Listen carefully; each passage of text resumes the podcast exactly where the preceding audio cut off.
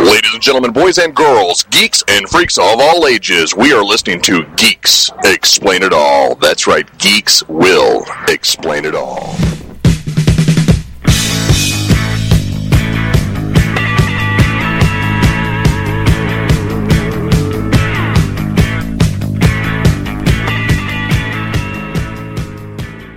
Well, hello there. Welcome back to another fun filled, fact filled, power trio filled episode of Geeks Explain It All. Well, we don't really have a power trio, we have more of a power duo, but uh,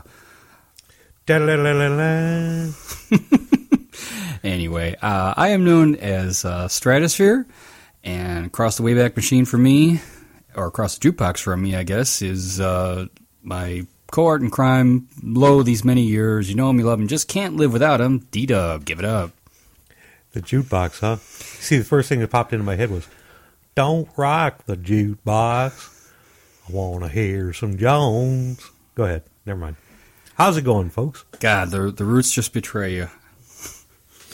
Well, I can't help it. You know, I I know. I go into these stores and I hear stuff, and it's like uh, it gets stuck See, in if my this head. if this were a Marvel comic, you'd see a little asterisk and you know, see our country episode. Well, you know, it makes it bad. Since I started the new job, I've been in, a, in I've been in these stores all the time, right. and they have their playlist, and they keep playing this song, something like "Stop messing with my duct tape heart" or something like that. Stop messing with my duct tape heart. Your best won't make you fall apart.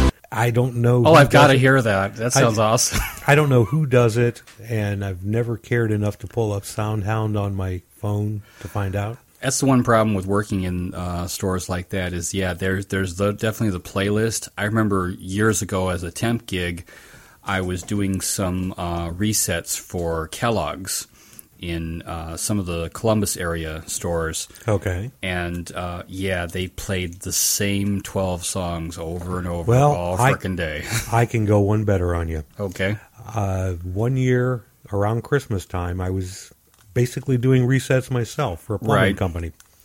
And I was in these stores called Quality Farm and Fleet around Christmas time. know them well. And they had their Christmas list. Oh, about- that's even worse. of about 12 songs played over and over and over. To this day, I Why do suicides go up at Christmas? I don't know. Well, to this day, I still cannot listen to that damn Mariah Carey song. You've mentioned that several times. Yeah. Now, the funny thing is, if you if you do a YouTube search, and I know that at least one of our two listeners will, I got a story about that. Um, if you look up Mariah Mariah Carey Christmas song or whatever, right. somebody videotaped her before they sweetened the audio with Oh, her really? actual voice. Oh my god, it is so it, it, it's glorious. Are we talking like Linda McCartney? It's it's so bad. Really? How can you not sit there with a smile on your face? It's just that bad. Okay, that's what I'm doing when I get home. I'll tell you that right now. But my my other story, um, well, I had mentioned once before. I think I may have been talking to you personally, but I had that one supervisor that used to work for me. That you know, I said, well, she called up bitching and moaning, and she called me up and said, "I am not bitchy." I said, "I never said you were. Go back and listen to the episode." But anyway, she had said to me, "You know, you keep kidding about having tens of fans. What does that mean?" Well, We harbor no false pretensions, folks. I'm just going to play that out there right now. yeah. So as soon as we get up, uh, you know, I, I joke that yeah, as soon as we get up uh, on the numbers, we're going to uh, open up a Patreon account and start accepting donations. And it's like, I'm sure if I contacted Patreon, they'd be like,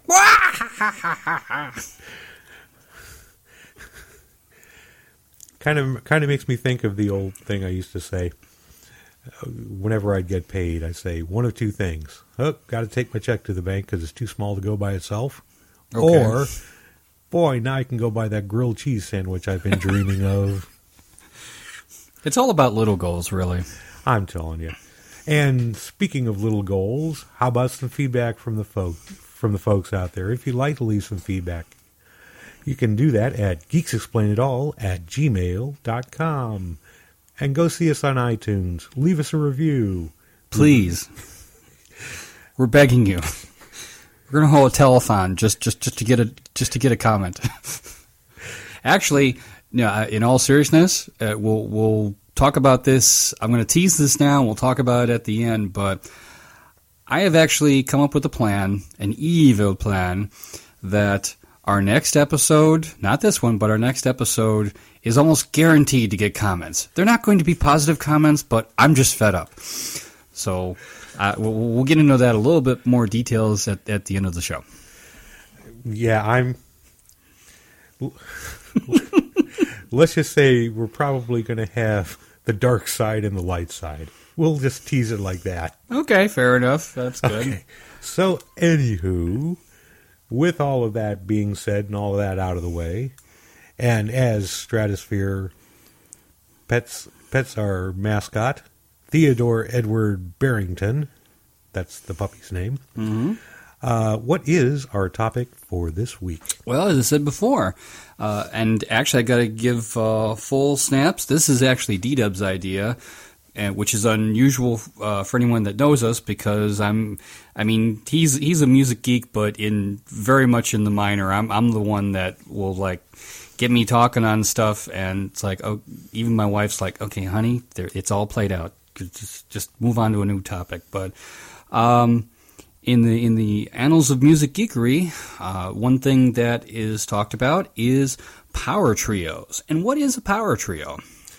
That was what I, well, I'm sure we have slightly different definitions, but why don't you give me yours and I can add little addendums. Okay, uh, basically what I'm going with it's uh, it's a three piece. It's it's usually um, guitar, bass, and drums. There's usually my definition is there are there are only three principal players in the band.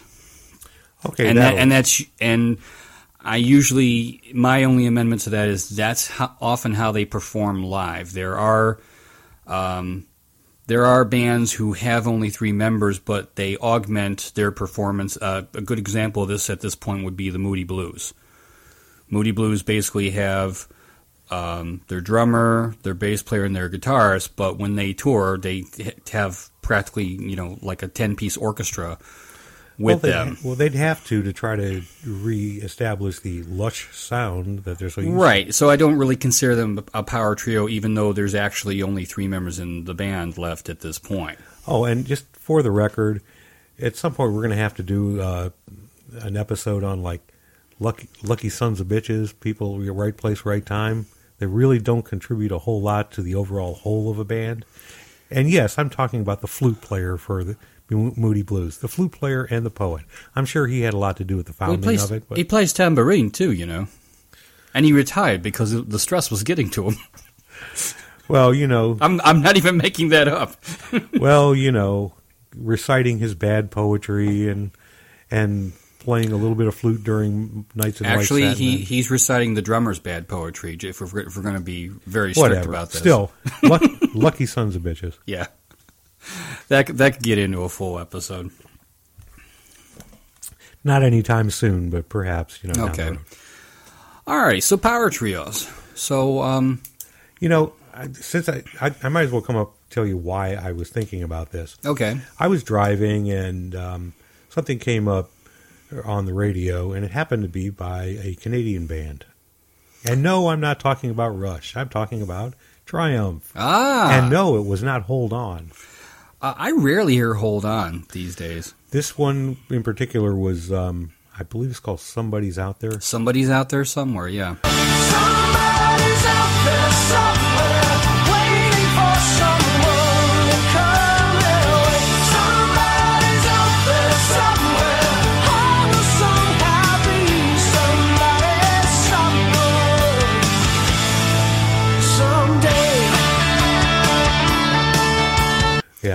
Uh, they, you know, a, a lot of their stuff, I'm sure, was bigger in, in Canada, but um, It'd have to be. It's all metric up there. ah, I like what you did there. But Triumph, you know, you could fill a CD's worth of stuff by them that gets radio airplay. It just doesn't get airplay a lot. But if you were to take all the songs that have gotten like a little bit of airplay by them, they, they've got quite a nice little selection of hits. Yeah. And you know, since we're abo- since we're north of the border, and we're talking about trios. Oh, and no, re- I'm still not talking about that. Go ahead. Real, real quick on Triumph. Um, that's the other uh, kind of addendum to a power trio is that uh, Mike Levine, who is the bass player for Triumph, also plays keyboard. So it's not necessarily limited to um, just the three, you know, guitar, bass, and drums. But the point is, when well, they've been broken up for years, but when they played live, it was basically the three of them. That was it. Well, okay. I didn't know they had broken up, but then again, I'm a little more musically illiterate than Actually, um, Rik Emmett, the um, guitar player. the guitar player and singer for probably 80, 80 90% of their stuff uh, had left them for almost six, seven years before they actually broke up. Oh, okay. And, and he embarked on a solo career, which, again, in Canada was, he was really successful, but Damn, he must have sold like six, seven records. yeah, Oh, well, as opposed to, you know, Triumph's three or four. yeah. Well, And, and I'm always like, how do they afford all those lights? Damn. As Triumph was was notable more for their light show than for their actual music. Usually, when the average uh, music fan is mentions about Triumph, they may not know their songs, but they'll remember. Oh, that's the ones that used to have like their their name in like you know one thousand lights or whatever. So I, I actually heard another Canadian trio when I was driving. I do a lot of driving with the new job now. that's all um, I do on my job is No, I, so- I, I know.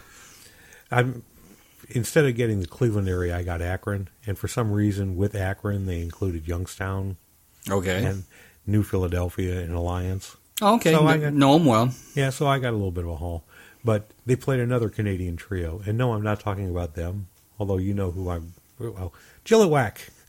They were not Chilliwack. Wow. Yeah. That's okay. That I forgot about them.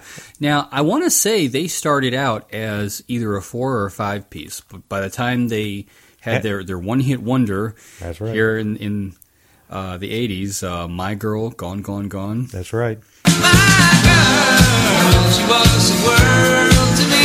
She's gone away across the sea. My girl is just a memory. She beats a long way. I gone, gone, gone, she been gone so long, she been gone, gone, gone so long. And you know, I actually heard that on the radio the other day, and wow, talk about a lost classic. That song has not aged one bit, and that is still a damn fun song to sing along uh, to on the radio. It is, and that- and you could technically make the argument that you have that they were at the time of that song were technically a duo who just happened to add a bass player because you had the one guy that did this and this and this and this, and the other guy that did this and this and this and this, and then you had this guy bass.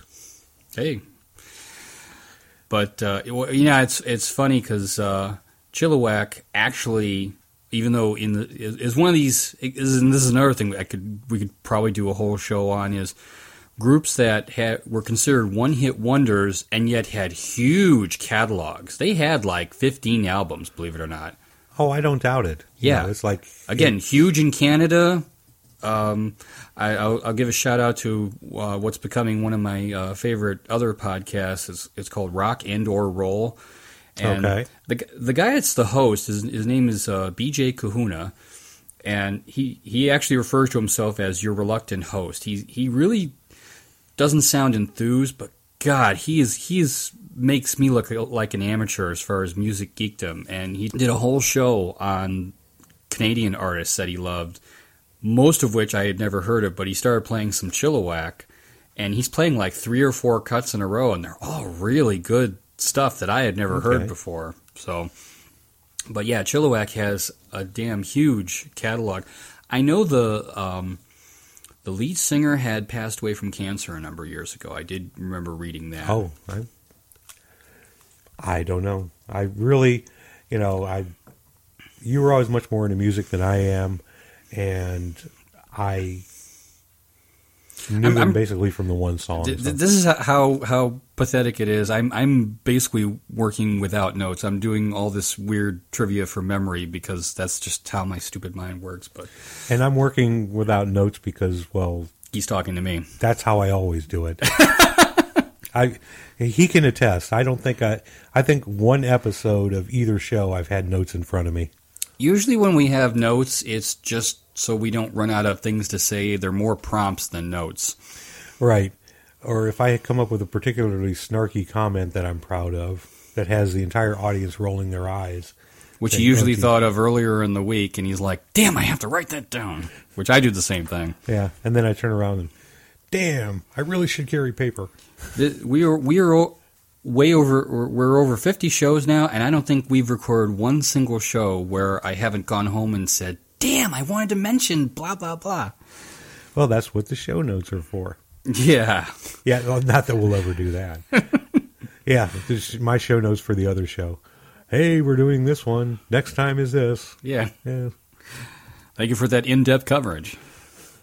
that's why. That's why I'm the best non-sports color. com- that's why I'm the best non non-sports commentator in the business, folks. Color commentator. and that's documented. Okay, All right, go right ahead. all right. We're going to mention one that's. Um, um, well, okay. Let's uh, tell you what. We'll we'll stay with Canada. So you, you, you Might as well. Go Yeah, if ahead. you're- I was I was going to save this one for last because it's arguably the most well known. But since we're up in the Great White North, How's it going, eh? okay, our topic for today is power trios. We could do this whole show like this, you and I. I know we could. I know we could. Um, but we're talking about uh, everybody's favorite. Uh, Well, almost everybody. C- come on, everybody loves Rush at this point. Everybody used to hate him, but now it's like I I'm kind. I'm kind of indifferent myself. I like Rush because they have a great sense of humor. You know, and just along those lines, Right. before this flies out of my head, I'm not. I don't know if you're familiar with a TV show called uh, Trailer Park Boys.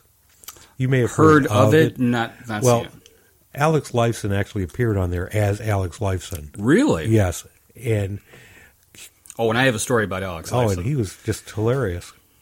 Alex Lifeson is, i i i if he hadn't become a guitarist, then he would have had to have become a stand-up comedian because he is brilliantly funny.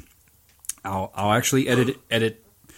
I'll see if I can uh, take the whole thing and edit it in here. Oh, wait a minute, is this his acceptance speech? yes. Okay, When Rush was finally inducted into the Rock and Roll Hall of Fame, uh, Neil Peart, the drummer, Geddy Lee, the bass player, came up and said their, um, you know, their thank yous to you know the the Academy or whatever, to their families, blah blah blah.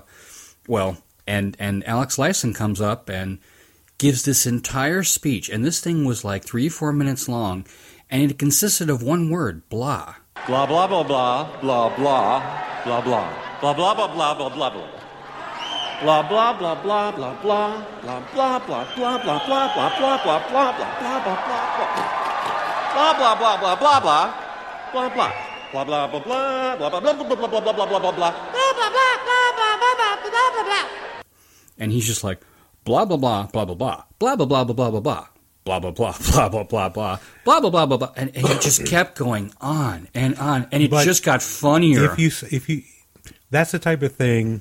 that you'd have to see the video of it to really see what he was doing because he did a lot of a lot hand of gestures, yeah gesturing and which kind of which kind of um, accented the story to where you kind of knew what he was talking about at that well point. Well, it was just a it was he was pointing up the fact that it was just a cliched you know thank you speech. The kind of thing you see in the oscars the emmys the grammys etc but he just turned the whole thing on his head and just watching Neil Peart and Geddy Lee trying not to lose it as he's doing it. And how he was able to keep a straight face man is a genius. But um, Rush as a power trio. Really only had one quote unquote hit here in the states. Can you name it? You know, there's so much stuff that gets constant airplay on on the things. I wouldn't even know what would be considered their hit. Uh, they only actually, well, their hit, when I say hit, um, top 40 hit. New World Man.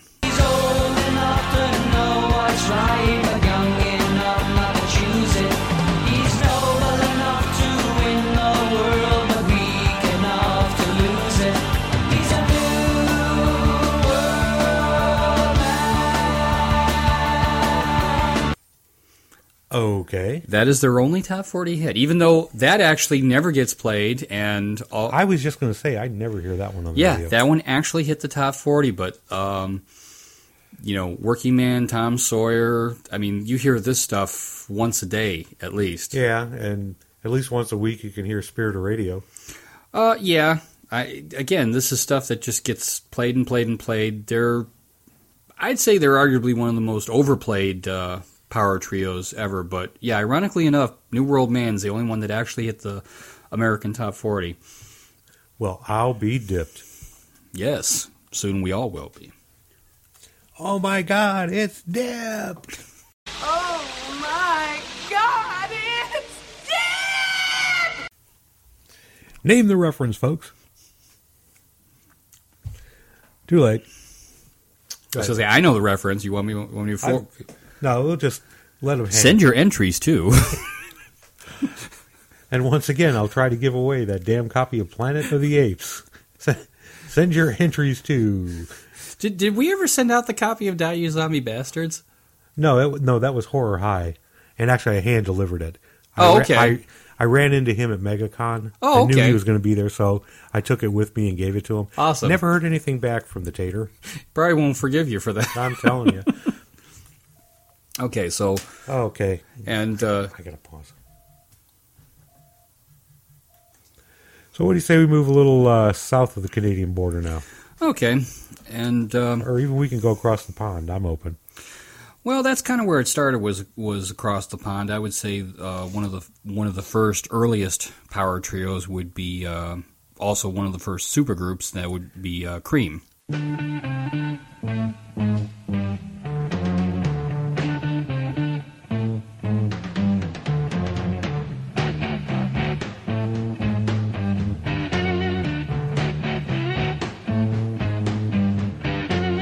Oh, I was going to say the Dave Clark Five. no, I'm kidding. I- I- oh, just the look on your face is just The caffeine hasn't kicked in yet. Give me a break. okay. Cream. Anyway, yeah, Cream, um, which of course is uh, uh, Jack Bruce, Ginger Baker, and the ever popular Eric Clapton. Wasn't Jeff Beck part of that once, or is that the Yardbirds? Uh, that would have been Yardbirds. It's possible at some point Jeff Beck has had a power trio thing going on, but I know the Jeff Beck group, as it's been called, is usually got more, you know, because Beck will be the first one to say he's not a singer. He usually gets somebody who's a halfway decent singer. But uh, yeah, uh, Cream was actually, you know, it's funny because I kept hearing you know, I- can't. You know, when when the whole '60s thing happened, obviously, you know, we were we were just babies. So a lot of this I I found out years after the fact, and I kept hearing how uh, Cream was the supergroup, and it's basically three guys soloing at the same time. And I tell you, I listen to their stuff, at least the stuff that gets airplay, and it it, it sounds like. Uh, Eric Clapton playing guitar and Jack Bruce doing most of the singing. Ginger Baker, and I know I, I hope I get flack for this, but I, I, Ginger Baker does not impress me as as a terribly like innovative drummer. He just doesn't. Well, since we're since we're across the pond and we want to talk about innovative drummers, ooh, nice segue, dude. Okay. I got to talk about one that, um, I don't know how influential they were, but they were sure popular as hell, and that'd be the Police.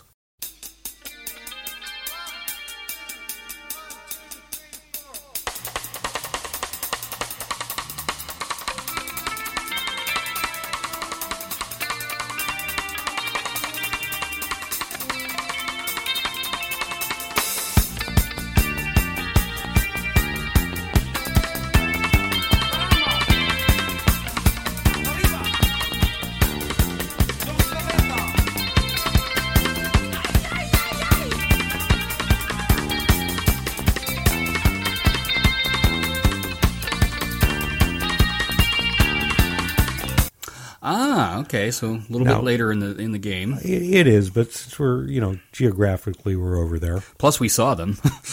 yeah. Um, one of my favorite things, not about the Police, isn't necessarily Sting's vocals. Um, but Sting sings like a woman. Well, I, I, I read I read an editorial to that effect a few years back, and I keep coming back to it. Listen to Roxanne. That sounds like a woman singing. Really, it does. a, a little bit, but go back and listen to almost any police song. Mm-hmm. Listen to what Stewart Copeland is doing on the drums. Oh, he's I mean, instead of just keeping, I mean, he's actually adding something to the mix instead of just keeping rhythm. He's Well- got all kinds of crap going on in the background. Well, it's a lot of his stuff is actually you know hugely jazz influenced, and uh, this I just read this um, about a month ago, and once I read it, I was going back and looking at videos. I don't know if you've ever realized there's two ways to hold the drumsticks when um, when you're playing the drums. One is having them just like both in, and visually you're not going to be able to see this at home, but um, one is to hold them like this. The other one you hold it with an underhanded grip, with with your left hand. And when you do that, that's when you start opening up um, a lot of the jazz stuff, and that's that's the type of that that's well, I think there's a third way, although it may be a offshoot of the other one. That'd be how Keith Moon used to play his. Keith Moon. You know how Keith Moon played drums, hit everything at Yeah. once, Yeah. fast and uh, hard. actually, I, I heard a very interesting story about Stewart Copeland, and I believe he used to drum for a band called Curved Air at some point. Yes, he he Well, he. Go ahead. Oh, I was going to say uh, he was not a founding member, but uh, about two years before Curved Air broke up, he had joined, and had, I believe he toured briefly with them. Well, when he was with them, he used to write letters to the editor to some of the music magazines, Okay. not as himself, but as fans, and say, "My God, you have to hear this drummer for Curved Air." Wow. Okay. but, you know what? He he had the talent to back that up. Oh, he absolutely did. I mean, like I said, he's got so much stuff going on in the background instead of just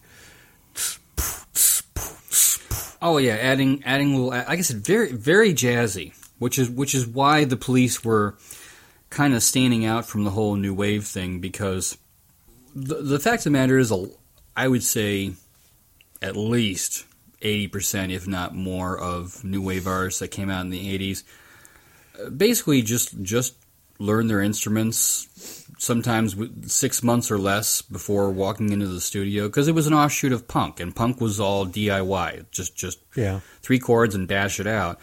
And hey ho, let's go. hey oh let's go. But the police kind of stood out from that because um, all three of the members of the police had uh, actually done duty in other bands and they all had some serious musical chops Well, sure. I mean, you listen to any any part of it, and rather than some of it fading to the background, everything contributes to the whole. I mean, Andy Summers was not what I would consider a traditional guitarist because he had all kinds of stuff going on between the effects and that. Um, he And- was he was actually pretty innovative, and I would and I, I don't want to get in get dragged down this rabbit hole, but a lot of people give credit to Neal Schon for doing uh, guitar synth, and I would say.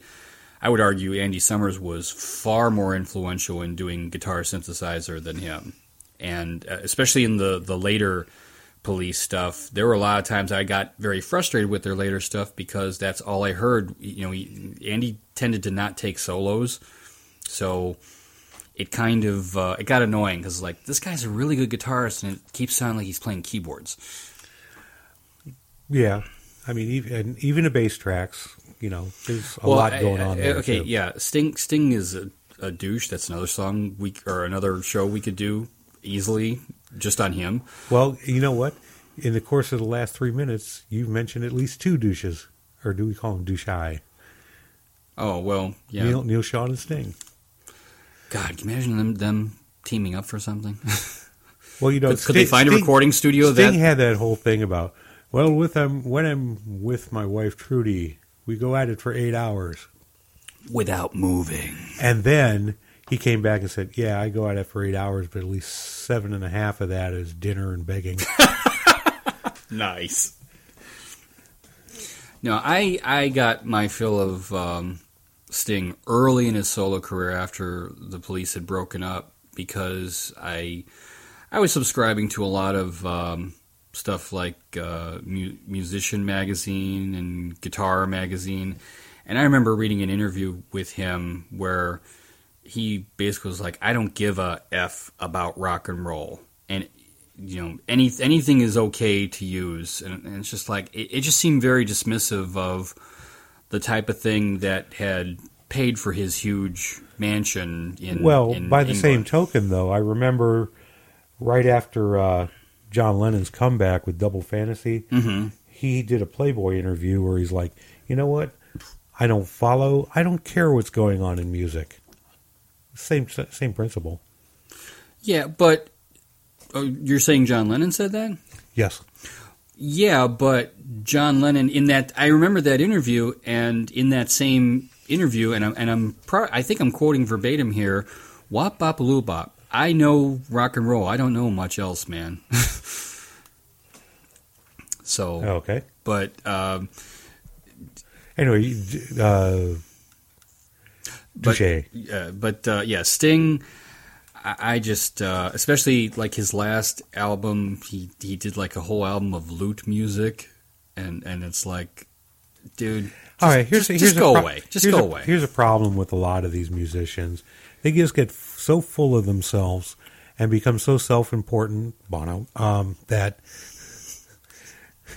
I won't. uh, I won't. We'll, save the Bono story uh, for another day. You heard you heard that, right? yeah, I heard Okay. that story.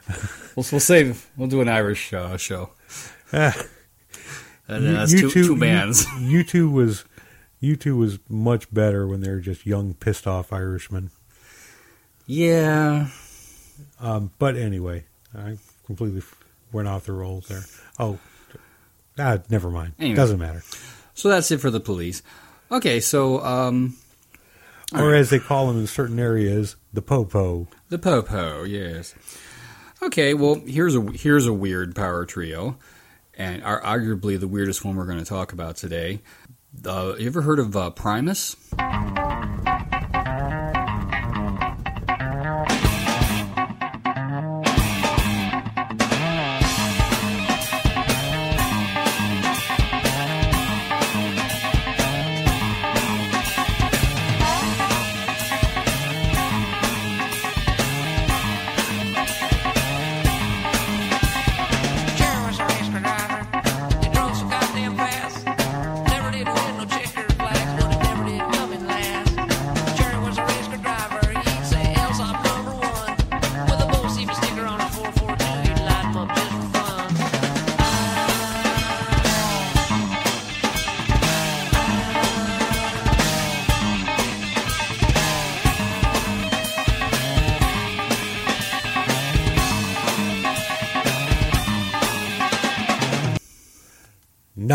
Heard the name. Other than that, not a clue. Primus is one of the weirdest bands ever. Um, they are led by their bass player, um, Les Claypool, who is bizarreness incarnate. Uh, he he does he does a lot of bass tapping, like like Eddie Van Halen, Okay. and he plays. Speaking of douche. Okay, for No, those he- of you keeping tra- for those of you keeping count at home, that's three douches, no, one episode. No, that he does. He's not a douche. He's a drunk. There's a difference. He's done some douchey shit. I mean, stuff. Yeah, but he, he at least blames it on the booze. Neal Schon, Neal Schon and Sting don't drink. it comes to them naturally Okay, well, you know what? in a holistic way. Oh, spe- speaking of speaking of douche, at the convention I was just at, they had a guy that had uh, basically KITT from Knight Rider, and you know who the douche in Knight Rider was? The, the, Hoff. the Hoff, yeah. The Hoff, yeah. Four, four douches. Ah, ah, ah. Alrighty then. Um, Primus is um, very weird. Their their drummer is very much in the vein of Keith Moon as far as hit everything as loud as and as fast as possible, but he, he keeps great time. Uh, their guitar player Larry Larry Larry Lalonde is um, very Hendrix like as far as his uh, uh, use of feedback, and he's actually a very mean clarinet player too. How's that for weird? And this is how weird. Pri- Okay. This is how. I'll, I'll just I'll wrap Primus up by saying, okay, they've had, I think, 15 albums, all of which is really weird stuff. But their last album, they actually topped themselves. They did basically a, a cover album, the entire soundtrack to Willy Wonka, the original. I've got a perfect puzzle for you.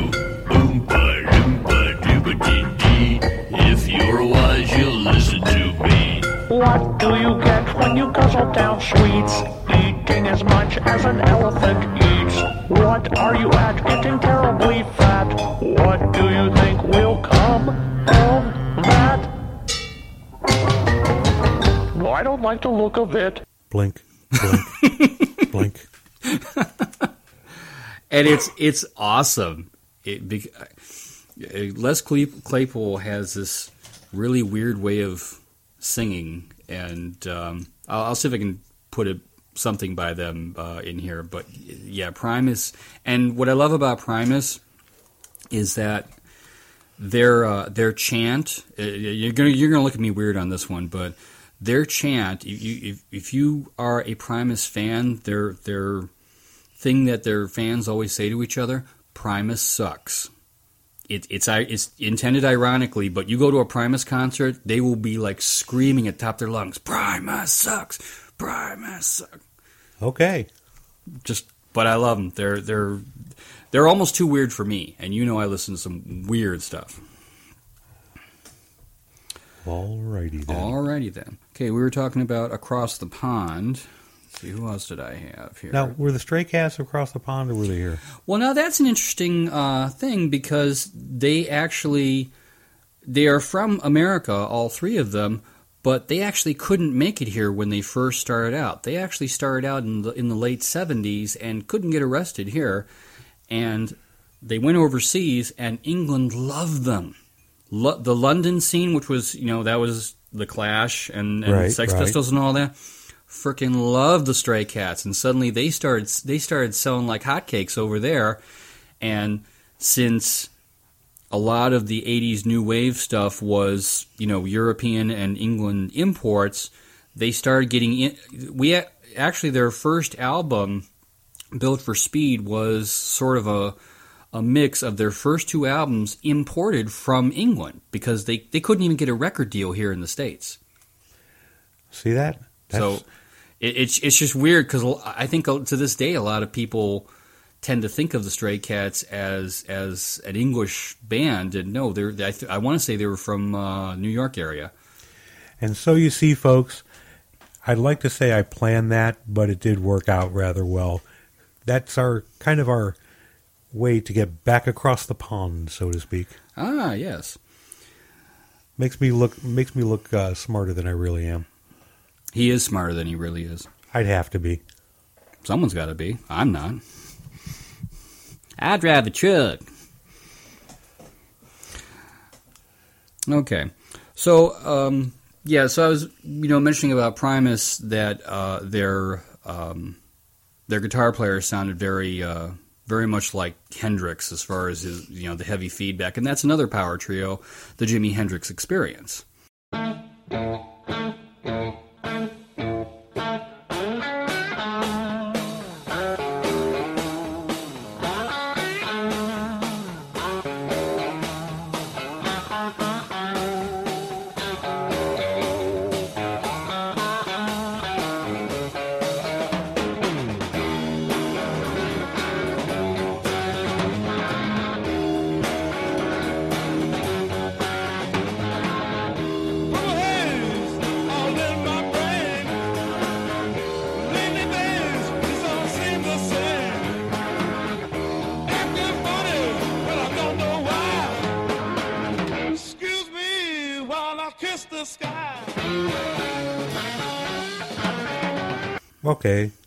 They've also been dissected and put on a dais so much that I, You know, it's funny because I was, uh, I was, I remember getting into a conversation at work. I got a few music heads um, like myself at work, and I remember one time we were, we were, and I, if you'll recall, we did a, a one of our early shows was on underrated guitarists, and I mentioned to uh, one of the guys at work, uh, who, in your opinion, is an underrated guitarist? And he said, "Oh, Hendrix, man." I'm like, who doesn't think H- Hendrix was an amazing guitar? Who, who? I mean, I mean underrated. I mean like, oh yeah, okay, I never thought of him. H- Hendrix is just way too obvious. And I'm going to go out on a limb here and say I, I really.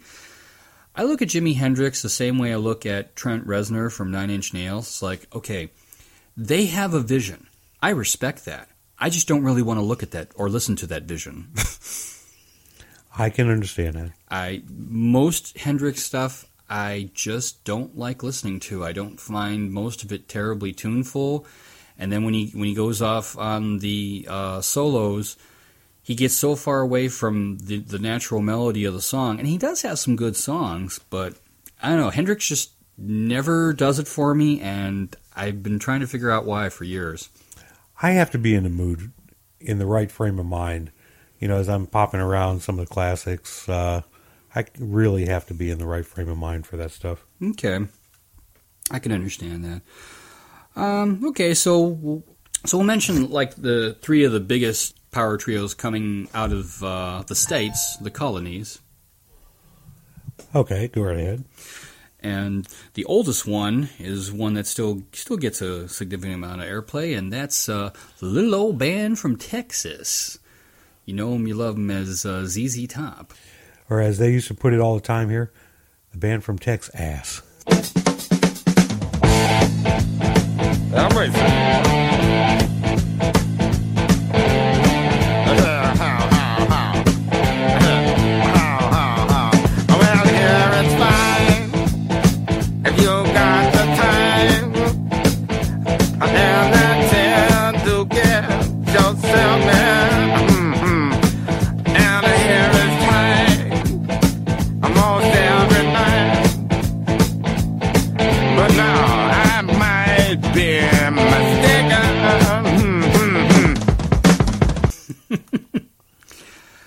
I liked a lot of. Uh, This is Billy Gibbons from ZZ Top. Well, it's actually a nice segue from the Hendrix thing because uh, uh, Hendrix was famous for saying the only two guitarists in the world that uh, he thought were better than him were um, Terry Kath from Chicago. Really? Oh yes.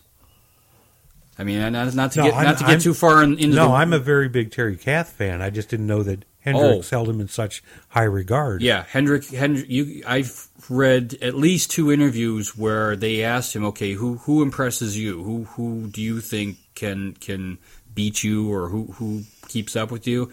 And in both interviews, the first person he mentions is Terry Kath. So, oh yeah, Hendrix was a huge Terry Kath fan, which it, it, it you know, uh, Hendrix died in, I want to say 69, 69, 70. And Oh. that's right around the time uh, Chicago was really starting to make it big. So not a lot of overlap between the two, but that would have been amazing if, if Oh God, Hendrix imagine- could have um, lived long enough to like do some sort of a project with Kath. Because listen, listen to Freeform Guitar off their first album. I mean, I I once as I actually made up a mixtape for a guy at work who's a big big guitar person, and I put Freeform Guitar by Chicago on there, and he's like. That one song you put on there, that sounds like Hendrix, but I I've never heard it before because you're such a huge. Hen-. And I'm, no, that's Chicago, dude. That's Terry Kath. Terry Kath was the man. Okay, and his other one, Billy, um, is it Billy Gibbons? I believe, is Billy. Dusty Hill is the bass player. I believe is Billy Gibbons. Yeah, Billy Gibbons um, was the other one that he he cited as Well, I'll be. Yeah, and, and it's funny because both of those you wouldn't think as playing in the same sort of league as Hendrix, Right. but those were the two that he often cited as these Well, these, you know, the these funny- guys are the bomb. The funny thing about ZZ Top, ZZ Top really hit the height of their popularity in the '80s with you know the stuff that had the cars on the cover, but And uh, and really, that's so that's so non-representative of their stuff. It's like they strayed away from you know stuff like La Grange or Well, or you cheap know- sunglasses or they were they've even admitted at this point you know we were cashing in on on the new wave thing oh sure and you know you can tell from from the production that that's basically what they were doing. But the like you said, go back to their early stuff. I mean, they were just they were just a little old blues band from Texas, and they could rock the blues all day. And their stuff that they've put out in the last, I'd say, seven, eight, nine, ten years, they've kind of gotten back to their roots, but now they're not selling. I mean, Well- they, they've put out at least three albums in the last ten years. Did you know that? No one knows that, other than the die-hard fans. Well, I can't say as I've been a diehard fan of much anybody over the last little bit, but you know, it, it makes me think what you were just talking about. Uh, 30th anniversary Journey concert. Was, they subtitled it "Journey Through Time." Okay. Where basically, And I, I have something to tell you about Journey. but- well, they basically decided where uh, we're going to play all this stuff from our first couple of albums and stuff that we really like, and they completely lost the audience. And then Neal Schon did his douche move. Are you, are, No you, are you talking about the uh, next Look into the Future era? Yeah, back Gregg Rolie before they Oh, before wow. Steve Perry. You know, they're doing all this all this stuff. But, but without Gregg Rolie to even sing it. yeah, well, Oh my God! and you know they're going off on all this uh, San- Santana inspired Yeah, musical whatever, and the audience is just like, stop it. It was a cross between progressive rock and and the, and Latino blues is what it was. It Yeah, was so it wasn't what you know as Journey. Right. now. So they're doing all this, and they completely lost the audience until they started doing stuff that they'd actually heard. yeah. But you know, and again, Schon did his solo, the uh, Star, Star Spangled, Spangled Banner, Banner, mhm. note for note Hendrix, and it's like Yeah. this is my tribute. No, it's not. It was Hendrix. You- and what's what's the douche count? What were we at four? But we can't count him twice. Yeah, I was so- going to say that's a repeat. Um, interesting thing about Journey on one of their last CDs that they released, they added in a second CD where they re-recorded a lot of their Steve Perry material with um, Arnel. Is That sounds about right. I don't, I don't that- know. He's Portuguese. That's all I know. But I actually heard. I think it was "Don't Stop Believing," but it was it was the the the new version, and it's like, yeah, the guy can sing, but I have a real great ear for when they do that type of thing. A lot of bands have done that for copyright reasons. See now, um, they if if they all the way it works is if they re- re-record one of their old songs, especially one that Steve Perry sang or wrote, if he wrote it, he'll get the co- he'll get money just because he he has part copyright on the writing, but the money he would get from performing, he won't get a dime of that. And again, I, I would I would give um, I would give Neal Schon an extra gold sticky star in the in the douche department. Just Yeah, but here's the here's the thing. Nobody wants to hear that. They want to hear what they're familiar with. I'm sorry. Oh no, I, I fully agree. I heard it and I'm just like, oh okay. I guess it wasn't "Don't Stop Believing" it, but it was something. It was something. Some signature song. It may have been "Lights." I think it may have been "Lights" because um, I remember thinking at the time, okay, this is something that Steve Perry actually wrote, and all of a sudden I'm like, that's not Steve Perry. It sounds almost. I mean, it, to the un. I, I hate to, you know, inflate myself, but I mean, to someone who's not a, a music geek like myself, probably would have been full. But I'm like, it's close, but it's just not there. And I'm listening to this, and then then I uh, realize, oh, okay, this is one of those remakes they did. And like I said, Steve Perry's going to get like you know the two cents or whatever for writing the thing, but the performing royalty he gets screwed out of. And I find But it again, I find it a little sad that that they're doing that. But by the same token, most radio stations and that, I mean, they're going to play the original. And well, this was on Muzak, which sort of surprised me because Muzak really doesn't take a lot of risk. Muzak will usually, you know, go go with what you know. yeah, okay. Well, who's to say that there's not a little bit of a kickback there? Because Muzak doesn't have to follow the same standards as everybody else do that. Fair point. Fair point. It, but like I said, I'm listening to it and I'm like, God, I hate why can't I mean I hate to be all get off my lawn, but why can't I listen to the stuff that I that I know and like and grew up with? Okay, so Why they have Okay. to change it? okay, well then technically we have to we have to count him twice in the douche. So we're at the five douche count. Okay, Okay. or at least four and a half. Maybe give him a half a one. No, he gets a full one for All right. for that. So Well, five we're being ge- five five douches. Ah ah We're ah. being, we're being very generous with our douches today. We run a clean podcast. I got the face. Dude. Anywho, okay. So what would you like as your dressing? Oh, a simple vinegar and water, I think. Wouldn't be a party without a douchebag. Lord and Lady Lady, douchebag. Oh god, I forgot about that one. Um, so the last two we'll wind up with. These are probably the the two most recent incarnations of what is known as a power trio, and um, the probably I don't know which one of these is more well known, but uh, let's start with Green Day. Which, Okay. which I'm only, I actually, I'm not even going to give them credit anymore because uh, they officially added a fourth member um, as of about a year ago. Really? Yeah, they they had a, they had some guy that has been sort of a touring guitarist with them for close to 10 years now, but has never done much. He did a couple guest spots in their studio work, and I just read this the other day that uh, moving forward, every recording they have from now on, they are going to be considered a four piece. And he, I, I forget the guy's uh, name, but uh, You know, it actually just makes sense. I mean, listening to some of the guitar parts, I mean, I don't know how Billy Bob or Billy Billie Joe Armstrong. Yeah, I, I, I knew it was Billie Joe. I'm just messing. Oh. Um, you know, some of that stuff's pretty complex, and for him to try to sing while he's doing that, Well, that I, I've, I've joked for years. That's why he does the, the faux British accent when he sings because he. I forgot how to American.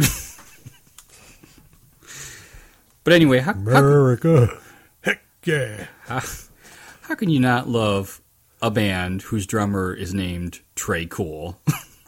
And that's the guy, isn't he, that wears the real heavy eye makeup and always has like this look on his, this blank look on his face? yeah, he always looks like he's stoned, even though he's arguably the straightest member of the group. I think he's just a little bit addle-brained. I think he's an android. Hard to disprove. I remember I saw Green Day at Blossom Music Center uh, years ago when they were first making it big, and uh, they had a song where he, the drummer and Billie Joe Armstrong actually switched places, and it's it's an hysterical song. It's called "Dominated Love Slave." I wanna be your dominated love slave. Wanna be the one who takes the pain. You can spank me when I do not behave. Smack me in the forehead with a chain. I love feeling dirty. And I love feeling cheap. And I love it when you hurt me. So drive them staples deep.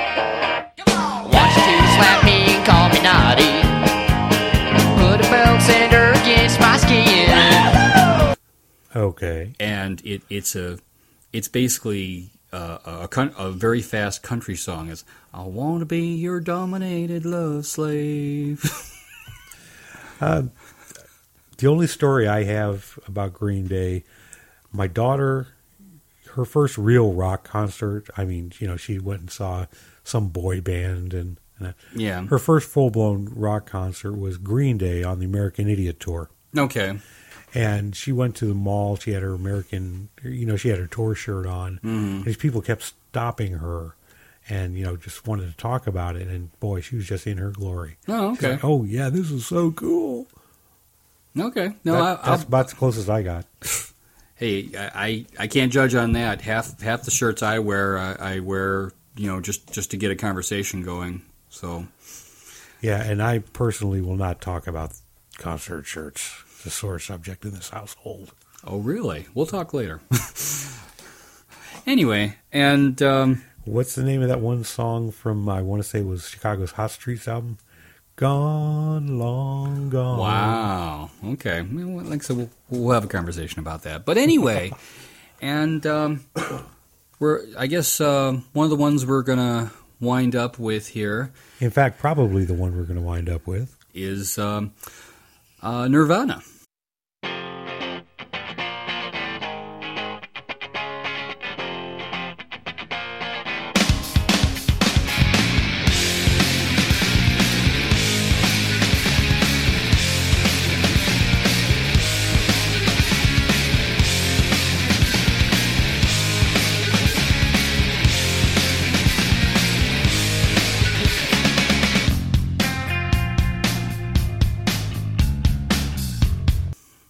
Fan.